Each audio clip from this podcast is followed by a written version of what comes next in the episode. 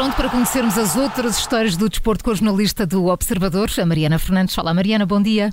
Olá, bom dia. Bom dia. Começamos na Etiópia. Sim, começamos na Etiópia, em África, onde está a decorrer uma violenta guerra civil há cerca de um ano, portanto, desde novembro de 2020, depois de um grupo de rebeldes ter tomado Tigray, uma região do norte do país, através da violência e de inúmeras eh, violações dos direitos humanos.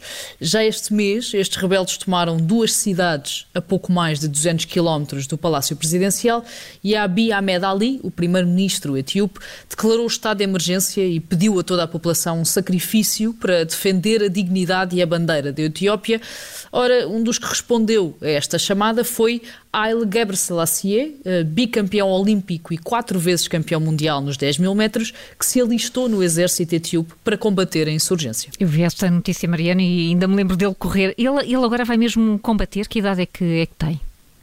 Ele agora já tem 48 anos, explicou que se alistou para fazer a sua parte para impedir que o movimento radical tome a Etiópia. Disse até que estava disponível para estar na linha da frente. Esta disponibilidade de Gabriel Selassie para ajudar o próprio país não é propriamente uma novidade. Ele tem sido muito importante para a economia e para o desenvolvimento da Etiópia nos últimos anos, desde que se tornou uh, um dos principais atletas uh, do panorama internacional. Tem vários hotéis, vários complexos turísticos, uma imobiliária, uma plantação de café e até foi ele que abriu o primeiro cinema privado do país. Ainda assim, o antigo campeão olímpico não foi o único nome do desporto a responder à convocatória do primeiro-ministro. Então, há uma lista por aí. Quem é que mais se alistou? A Faíssa Lilessa, que foi medalha de prata na maratona nos Jogos Olímpicos do Rio de Janeiro em 2016. A história de Lilessa, porém, é um bocadinho mais conturbada, isto porque no Brasil, quando ganhou precisamente esta medalha de prata, atravessou a meta com os braços cruzados, a fazer um X, um gesto que na Etiópia representa a repressão contra os Oromo, um grupo étnico que integra mais de 35 milhões de pessoas eh, no país. O governo etíope da altura negou que Lilessa estivesse a defender o ataque aos Oromo mas a verdade é que o atleta recusou regressar ao país no final dos Jogos Olímpicos e esteve dois anos na Flórida, nos Estados Unidos, numa espécie de exílio, antes de regressar à África depois de o governo mudar. Certo é que voltou e agora, eh, tal como Gabriel Selassie, alistou-se no exército para combater esta insurgência. E do exército e dos Jogos Olímpicos e disso tudo passamos para o futebol. Sim, com algumas novidades, porque estamos na, naquela altura do ano em que uhum. o International Football Association Board uh, revela as mudanças que vão ocorrer nas regras do futebol nos próximos anos, ou que pelo menos vão ser testadas para se perceber se devem ou não ser integradas. Uma das medidas que à partida deve manter-se são as cinco substituições, algo que só estava previsto acontecer até dezembro de 2022, que foi criado devido à pandemia, às contingências que as equipas tiveram, tanto com jogadores que ficavam infectados como com jogadores que ficavam em isolamento, mas a verdade é que deve mesmo continuar a ser uma realidade já no pós-pandemia. Uma das medidas que, por exemplo, não passou de uma proposta foi o alargamento do tempo de intervalo de 15 para 25 minutos. Os guarda-redes também terão de continuar a estar em cima da linha de gol durante a marcação de uma grande penalidade, sendo que também se chegou a falar na possibilidade de esta regra ser extinta. Ainda assim, o grande destaque do anúncio do International Board é o fora de jogo automático, uma ferramenta que será testada já na Taça Árabe no Qatar na próxima semana. Ora, fora de jogo automático, como é que isso vai funcionar?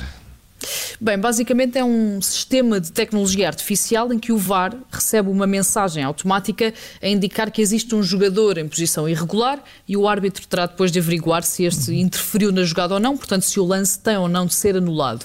É mais uma integração da tecnologia no futebol e os testes vão então decorrer já na próxima semana, nesta taça árabe, que é também um evento de teste para o Qatar, numa altura em que já falta menos de um ano para o Campeonato do Mundo que vai decorrer no país. Estou curiosa para ver como é que esta tecnologia vai funcionar, confesso. Olha, verdade, terminamos... acho que estamos todos. estamos todos, não é? Terminamos em Inglaterra.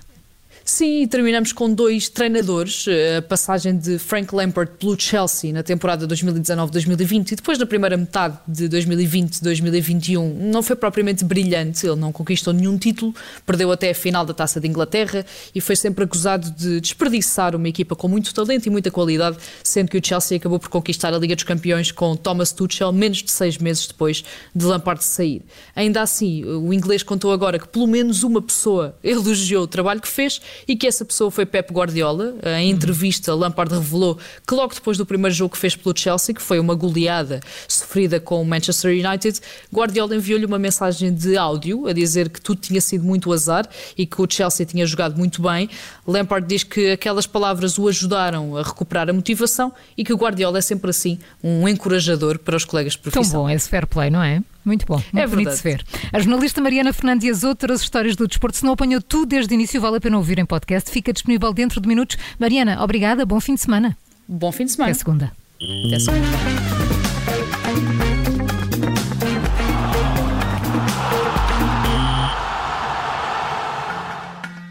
Obrigada por ter ouvido este podcast. Se gostou, pode subscrevê-lo, pode partilhá-lo e também pode ouvir a Rádio Observador online em 98.7 em Lisboa e em 98.4 no Porto.